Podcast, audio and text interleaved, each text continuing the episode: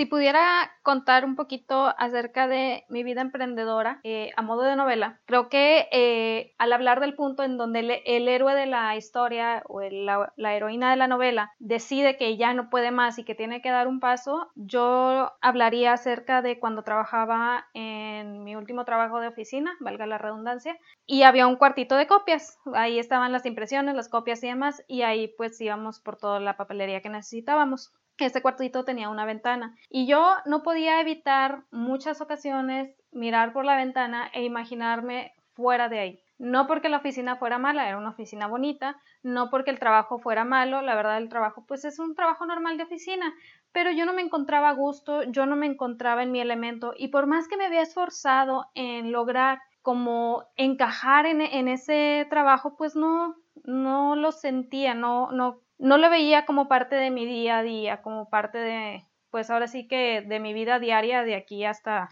hasta muchos años después.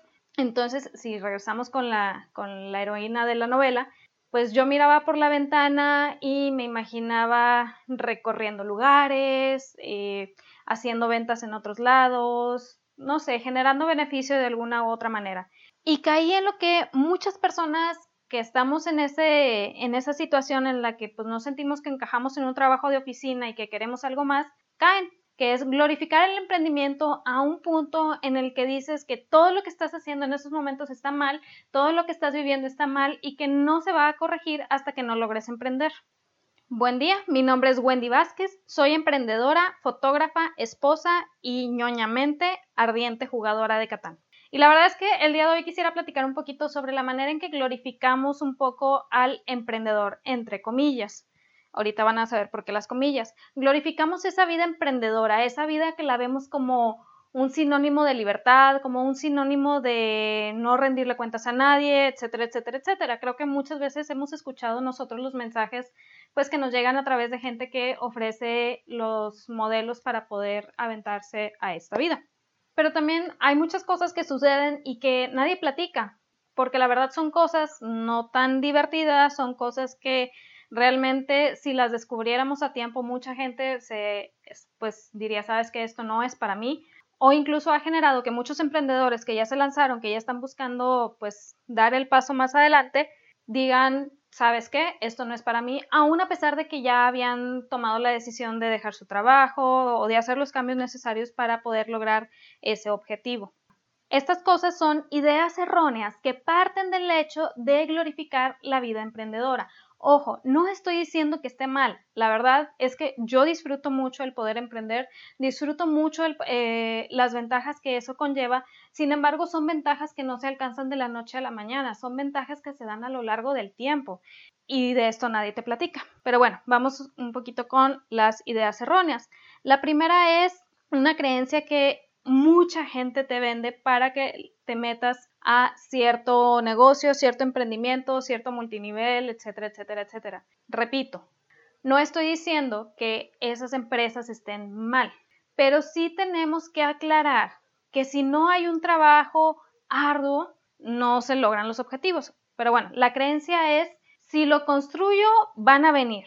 Yo creo que hace poquito escucharon un podcast en donde realmente saqué ahora sí que todo mi fuá de cuando me uní a un multinivel de productos de maquillaje y que la persona me decía, es que se venden solo, solamente lo tienes que poner enfrente de las otras personas. ¡Ah, qué gran mentira! Eso no es cierto. No estoy diciendo que los productos estén malos, pero de nada sirve tener el mejor producto del mundo si no hay una audiencia a la cual venderle. Lo sé, he estado ahí, he estado en esa situación y créeme, conseguir ese tipo de ventas cuando no hay una audiencia de por medio es muy desgastante y más si eres alguien introvertido. Para alguien extrovertido es como, ah, sí, no, no pasa nada, mañana le seguimos, mañana platico con fulanita, mañana platico con fulanito, pero cuando eres alguien introvertido es muy común que pensemos que el emprendimiento no es para nosotros cuando nos damos cuenta toda la parte de ventas y relaciones que esto conlleva. Ahora, la realidad es que yo soy introvertida y si tú me preguntas si prefiero regresar a una oficina o seguir emprendiendo, te voy a decir mil veces seguir emprendiendo. Ya lo viví el año pasado, ya platiqué un poquito de ello en el capítulo de eh, cosas que deberías de saber eh, para sobrevivir una crisis. Y por mucho, por mucho que necesitara regresar a una oficina en esa época, la verdad es que no, no en una oficina no generaba lo que estaba generando con mi pequeño emprendimiento y digo pequeño porque sí es sí era un pequeño emprendimiento. Entonces al hacer cuentas pues decía no no vale la pena y preferí quedarme con mi emprendimiento que gracias a Dios fue una fuente de buen ingreso para mi familia cuando estábamos pasando por esa situación difícil. Entonces, no es si eres, si eres introvertido, si eres extrovertido, si eres así o así, no. El chiste es, hay que construir audiencia. Hoy en día, gracias al Internet, hay miles de maneras de construir audiencia. Hay miles de maneras de empezar a generar seguidores. Están los canales de YouTube, están los podcasts, están las redes sociales, está X cantidad de cosas. Incluso, y voy a hacer mucho hincapié en esto, las listas de correos. Entonces, no faltan maneras. Lo que falta es el conocimiento sobre cómo usarlo.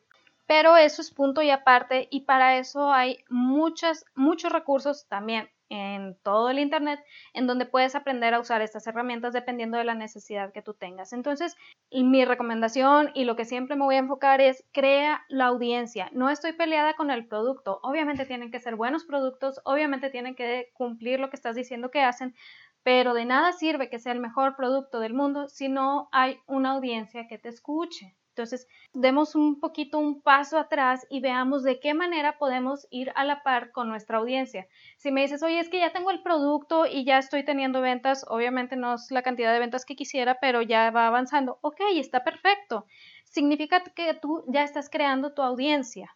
Aquí la ventaja que tú tienes, y créeme, es una gran ventaja, es puedes convertir esas ventas que ya tuviste en audiencia, porque al convertirlas en audiencia las conviertes en clientes frecuentes. Y créeme, es muy padre tener un cliente que regresa contigo. ¿Por qué? Porque significa que tu trabajo le gustó, que conectó contigo de una manera especial y pues aún a pesar de que ha visto otras opciones en otro lado, prefiere regresar contigo. Entonces puedes empezar a tomar esas ventas como tu pequeña audiencia e ir construyendo sobre ellas. Como te digo, es una gran, gran ventaja, pero sí, tratemos de enfocarnos un poquito más en la audiencia y un poquito menos en el producto. La segunda creencia, y esto creo que también ya lo había comentado en otro capítulo de podcast, es ya tengo negocio porque tengo página en Facebook. Ay, la verdad, ¿cuántas veces no caí yo en el error de pensar que tenía que tener todas mis páginas de Facebook actualizadas, mis Instagrams actualizados, eh, que tenía que ver la gente que yo estaba ahí? Gasté tanto tiempo en hacer eso que ahora que lo veo digo, es tiempo que pude haber invertido en construir audiencia que pude haber invertido en hablar con clientes, que pude haber invertido en otras actividades. Y aquí muy probablemente me digas, oye Wendy, pero la verdad es que eh, pues estar presente en tu página en Facebook permite a la gente que te vea y crea y construye esa audiencia a partir de ahí. Y aquí la verdad es que yo te diría, sí, sí es cierto, el estar en Facebook, el tener tu página en Facebook te permite tener cierta presencia, pero una de las realidades es que las redes sociales de una u otra manera han arruinado completamente el concepto de campaña de marketing, porque le han hecho pensar a las personas que por tener una página en Facebook o por pagar un anuncio ya están haciendo campaña de marketing y ya pueden elevar su, las ventas de su negocio a otro nivel completamente diferentes. Y la verdad es que un negocio está compuesto de una serie de marcos de referencias y sistemas que generan ventas y que genera también que ese negocio pueda seguir funcionando.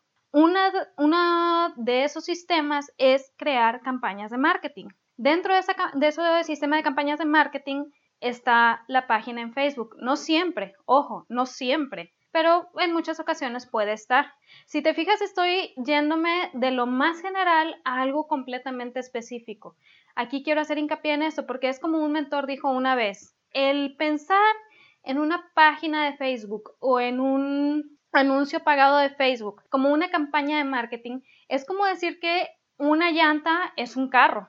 No, la llanta es una parte del carro y permite que el carro avance, pero no implica que sea el carro completamente. Necesitas muchas otras partes para que se constituya un carro. Es igual con los sitios en redes sociales. Sí, son parte de, son necesarios, sí hay que mantenerlos actualizados. Sin embargo, Sin embargo, y esto es otra cosa que le aprendí a otro mentor, él decía, prefiero mil veces empezar a generar dinero, empezar a generar ventas que me permitan pagarle a alguien para poder hacer la campaña de marketing y que esté en redes sociales, porque yo sé el valor de mi hora. Y aquí probablemente me digas, oye Wendy, pero sabes que yo apenas estoy empezando, aún no tengo ventas, apenas estoy dando a conocer mi producto, quiero hacer mi página, quiero publicar mil veces en mi página, bla, bla, bla. Está bien, si quieres hacer tu página, haz tu página. Qué padre que quieras hacer tu página. Pero hay muchas herramientas que puedes usar para la automatización de la mayor cantidad de actividades posibles en redes sociales, de manera que tú puedas invertir ese tiempo en otra cosa. Otra creencia errónea y que muchas veces arrastra a muchas personas a querer buscar el sueño emprendedor para ahora sí que toparse con pared es creer que vas a ser el dueño completo de tu tiempo. Y aquí entra un poquito en un tema medio polémico porque estoy segura que mucha gente va a saltar y va a decir, claro que eres el dueño de tu tiempo, tú decides, no sé qué, bla, bla, bla. Pero estoy hablando de gente que apenas va comenzando. Y la gente que apenas va comenzando o la gente que pues se acuerda un poco de sus comienzos, la verdad es que estoy seguro que van a estar de acuerdo conmigo en que si bien podías tener un poquito más de dominio en la organización de tu tiempo no quiere decir que fueras completamente dueño de tu tiempo, porque hay dos inversiones que haces a la hora de poner un negocio, ya sea tiempo, ya sea dinero, a veces las dos, pero siempre tiene que haber una de por medio. Y la mayoría de la gente que comienza no comienza con dinero, entonces lo que tiene que invertir es tiempo, tiempo en investigación, tiempo en aprendizaje, tiempo en autoeducación, etcétera, etcétera, etcétera. Y la verdad, entre más tiempo le dediques, pues es probable que puedas alcanzar más pronto tus metas. Y pues nadie tenemos un banco ilimitado de tiempo, entonces todos tenemos las mismas 24 horas al día. Y si tienes actividades determinadas o si eres alguien que dice, sabes que yo no quiero dejar mi oficina hasta poder empezar a generar ingresos de manera constante, que para mí, créeme, es una de las decisiones más sabias que puedes hacer. Yo no lo hice de esa manera, me costó mucho tiempo, y sí sé que los que lo han hecho de esa manera les ha ido muy bien. Entonces también considera esa parte. Pero bueno, eso es punto y aparte para otro tema. Aquí el detalle es que si eres alguien que todavía está en oficina, te vas a dar cuenta que llegar a tu casa y como obligarte a, ponerte a trabajar, a ponerte a investigar, si bien es algo que a lo mejor te va a apasionar un poco porque ya estás decidiendo emprender en un tema que a ti te gusta, va a ser un poco difícil, pues porque está tu familia, están tus actividades, te quieres relajar, quieres descansar, quisieras llegar y a veces, no sé, poder hacer ejercicio. O sea, tienes mil opciones de cosas que quisieras hacer, pero sabes que no puedes hacerlas como te gustaría por todo el tiempo que le tienes que invertir a ese aprendizaje que te puede llevar al lanzamiento de tu negocio. Entonces, sí, vemos historias de gente que dice, ay, es que yo invertí esto, yo hice esto y tuve éxito y en una semana vendí uno, dos, tres millones de dólares. Créeme, me pasaba muy seguido y comenzó todavía mucho más cuando empecé a seguir a Russell Brunson y pues entré a los grupos en Facebook que él manejaba, empecé a ver historias también o gente que él recomendaba como mentores, me acercaba, veía y sí, mucha gente era como, ah, sí, es que construí un funnel y logré hacer ventas de tantos miles de dólares. No, es que yo es, esta semana lanzamos este embudo de ventas y logramos estos tantos miles de dólares. Eran muchísimas historias así que realmente si no traes ese pensamiento o ese conocimiento de cómo es la realidad en un inicio, te pueden desalentar. La mayoría de las ocasiones, los números grandes van a desalentar a la gente que va comenzando. ¿Por qué? Porque no nos damos cuenta que mucha gente comienza sus emprendimientos por necesidad Sí hay otros tantos que comienzan por la pasión y qué padrísimo que lo puedan hacer, pero muchos los comenzamos por necesidad, ya sea que porque perdimos un trabajo, ya sea porque estamos en una crisis familiar, hay miles de razones. Entonces comenzamos el emprendimiento y a lo mejor la tirada primaria que tenemos es poder mantenernos el mes que viene, dentro de dos meses, en tres meses, poder pagar tal deuda, poder hacerme de mi primera casa. Tú ponlo en la lista, créeme, hay mucha gente que tiene sueños muy variados y que no llegan todavía a esos números grandes. Entonces yo veía estas historias y para mí era como, se me hacía un mundo de dinero todo esto que, que generaban y en lugar de alentarme como que me paralizaban y cuando hablaban de que no, es que yo estoy trabajando desde no sé dónde o me tomé el crucero en no sé dónde o no sé, inserta el panorama deseado en este renglón. El punto es que esa es la parte que glorificamos sin ponernos a pensar todo lo que hubo antes de. Estas personas que hablan de lanzamientos de miles y millones de dólares, te invito a que te acerques a ellos y les preguntes cuánto tiempo invirtieron, cuánto dinero invirtieron, cuánto tiempo les llevó crear los sistemas que necesitaban para lograr esas ventas. Y si no los crearon ellos, cuánto tuvieron que pagar a la gente que los creó. A lo que me refiero es, sí, en algún momento vas a poder ser un poquito más dueño de tu tiempo, vas a poder optar por vivir donde quieras, si tú, si es lo que anhelas, pero es un camino que requiere mucho esfuerzo, mucha dedicación y mucho trabajo que en un principio no es remunerado. No podemos llegar a glorificar el emprendimiento al punto de pensar que desde el inicio vas a poder hacer lo que quieras. Y me cayó todavía más el 20. Hace poquito estaba tomando una clase sobre creación de audiencias porque es un tema que la verdad me está apasionando mucho y sobre el cual si tengo oportunidad de aprender, créeme que trato de hacerlo lo más posible. Pero el punto es que estaba en esta clase y justamente esta persona eh, la conocí, este mentor lo conocí por eh, referencia de Russell Brunson de ClickFunnels. Y esta persona hablaba acerca de cómo nuestro cliente ideal debe sentirse identificado con nosotros de alguna manera. Y creo que esto ya lo he mencionado en otras ocasiones, es la manera en que creamos conexión. Y puso de ejemplo precisamente a Russell Brunson. Dice, esta persona, este Russell, ha logrado crear una conexión muy grande con miles de emprendedores a lo ancho del mundo aun cuando su realidad de vida era muy diferente a la de estos emprendedores. Muchos de estos emprendedores en un inicio no tenían absolutamente nada y tuvieron que desvivirse una y, mil veces eh, para poder lograr estas metas. Pero el camino, en el, punto del camino en el que ellos estaban en esos momentos era muy diferente al punto del camino en el que estaba Russell. Russell es casi millonario desde que estaba en la universidad, pero si él pone eso en sus redes sociales, obviamente no va a haber gente que se sienta identificada con eso. ¿Por qué? No es la mayoría la que vive de esa manera. Entonces, él tenía que hablar desde el punto de vista de su cliente ideal. Ojo, no contando mentiras, pero sí tratar de ver de qué manera podía conectar con su cliente ideal a través de esa vivencia de lucha, de esfuerzo, de inversión de tiempo y pues de poner toda la carne en el asador, casi casi como decimos en México. Y ahí fue donde realmente comprendí hasta qué punto glorificamos la parte de manejo de nuestro tiempo, que eso lleva a que mucha gente crea que desde el inicio es así y cuando ven que no es así, hace que pierdan sus, eh, ganas de emprender, hace que pierdan esos sueños que tenían y que digan, saben que esto no es para mí. Tenemos que entender que aquello que, tanto nos apasiona o tanto nos llama la atención sobre el emprendimiento, sobre el tener negocio propio, son cosas que ya están trabajadas, son casos de éxito que ya leímos, son situaciones en donde la persona ya logró dar ese paso en su escalera. Y si bien es bueno tener estas referencias porque nos hace mirar hacia ese punto al cual nosotros deseamos llegar, no podemos tomarnos la medida en ese, como si estuviéramos en ese mismo punto en ese momento, en la noche anterior al lanzamiento gigantesco que les generó tanto dinero, porque no estamos ahí. Tenemos que entender que se requiere esfuerzo, se requiere creatividad, se requiere creación de sistemas, se requiere inversión de tiempo, inversión de dinero. Son muchas cosas que son buenas que las hagamos, que ayudan a construir carácter que entre más visualicemos todo esto, mejores cimientos vamos a tener para nuestros negocios, pero de las que muy poca gente habla porque no es la parte divertida. Y la última creencia, y es algo que también a mí me carcomió durante mucho tiempo, es creer que nadie piensa como yo porque mis amigos no son, no son emprendedores. Y aquí la verdad es que yo quisiera platicar un poquito de mi historia. Yo estoy en un grupo de la iglesia en ese grupo pues me reúno con, con varias mujeres, eh, pues platicamos de, de, nuestra realidad de vida y demás.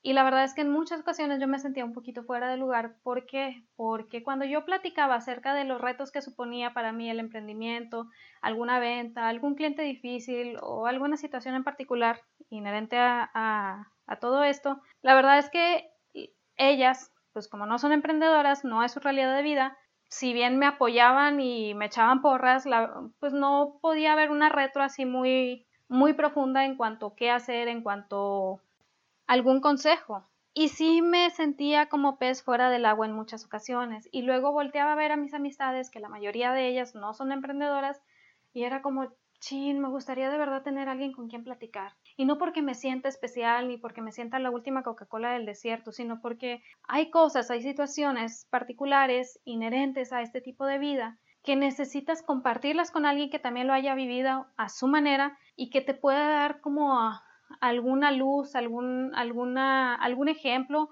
alguna historia que te pueda ayudar, pero sobre todo que hable ese mismo idioma de este es mi negocio, es algo que yo estoy creando, es una situación que se está dando, no sé cómo actuar, no tengo un jefe al cual acudir, pues cómo lo puedo resolver. Entonces sí llegué a pensar de esa manera, sin embargo, también vi que así como, el, como yo quería emprender y tratar de construir un estilo de vida propio, pues también, a lo mejor también podía enfocarme en eso, en la parte de, de conseguir con quién platicar. Y justamente el año pasado, cuando sucedió toda la crisis que tuvimos mi esposo y yo, empecé un grupo de mastermind en donde nos juntábamos dos o tres emprendedores, platicábamos de nuestros objetivos, platicábamos de nuestros retos, platicábamos de situaciones particulares que hubiéramos tenido, aprendizajes. Créeme, fue un disfrute enorme para mí porque de verdad el sentir que había gente que también estaba viviendo eso de alguna manera me impulsó todavía más. Creo firmemente que gran parte de la razón por la cual mi negocio empezó a despuntar más el año pasado fue gracias a este grupo de emprendedores. Entonces, si bien es cierto que es muy importante tener gente afín con la cual platicar, tampoco es como que digas, ah, soy emprendedor y pues no hay nadie que me entienda y el mundo está en contra mía. No, la verdad es que no, simplemente es cuestión de buscar un poquito más. Hay mucha gente que tiene sueños, que tiene anhelos, que tiene grandes proyectos en mente y que a lo mejor tampoco ha encontrado otra gente afín con la cual platicar y por ende a lo mejor no ha comenzado. ¿Quién quita? Y tú eres esa persona que está ahí precisamente para ayudar a esa otra persona a que también despunte. Entonces, Aquí, más que decir esta creencia es totalmente falsa, yo te diría, ok, puede que tengas esta creencia, puede que lo estés viviendo, ¿de qué manera estás dispuesto a resolverlo para ser tú como una punta de lanza para esa otra persona que a lo mejor también trae estos sueños? Entonces, en resumen, y antes de que parezca que todo esto es una historia de horror, la verdad es que no lo es.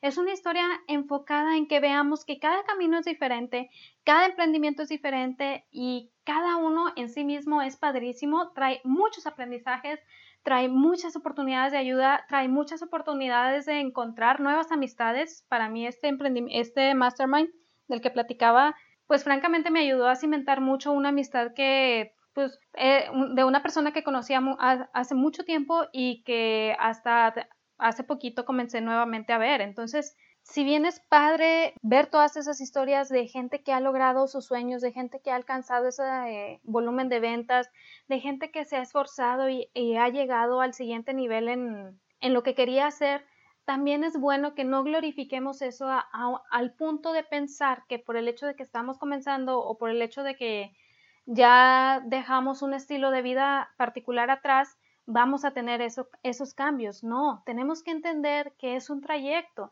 y cada quien tenemos nuestro trayecto y cada trayecto es hermoso en sí mismo. Cada trayecto tiene sus altas, sus bajas. Cuando veo publicaciones de, en redes sociales en donde dicen el día del emprendedor y ponen así como una grafiquita con puntos, 50 puntos altos, 50 puntos bajos, algunos puntos medios, algunos puntos tres cuartos.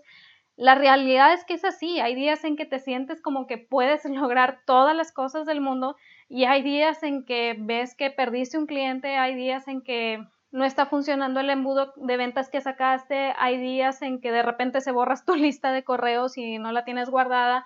Entonces, pues son días en que sientes que se derrumba todo pero ya estás ahí y no te queda otra más que decir, pues a ver cómo le hago para poder eh, salvar este revés y seguir adelante. Y es parte de lo hermoso de la vida emprendedora. Digo, también es padre como generar ingresos y pues empezar a despreocuparte de ciertas cosas, no lo voy a negar, es bien chido, pero a final de cuentas quiero que nos quedemos con esto. Tu viaje, tu trayectoria, lo que estás viviendo, es parte de lo que te va a catapultar el día de mañana. Si bien a lo mejor ahorita estás viviendo bajas, no te preocupes. Las bajas no son para siempre. Aquí lo que cabe es seguir esforzándote, seguir mirando la meta, seguir avanzando, construir audiencia y va a llegar el momento en que vas a poder gozar de la libertad financiera que deseas. Te lo deseo de todo corazón, de verdad. Pero bueno, ese fue este pequeño episodio de esta semana. Espero que les haya gustado. Si tienen algún comentario, recuerda, puedes escribirme a wendy.vázquez.com. También estoy en Instagram y en Facebook como Días Esenciales. También recuerda que si deseas comenzar a buscar tu audiencia y a tu cliente ideal, puedes descargar el PDF que preparé para ti. Es díasesenciales.com slash conoce tu audiencia. Con eso vas a poder empezar a vislumbrar un poquito acerca de qué tema eh, deseas platicar, acerca de qué o en qué área deseas servir a tu cliente y así poder comenzar a construir tu audiencia. Te deseo lo mejor para esta semana y platicamos el siguiente lunes. Bye.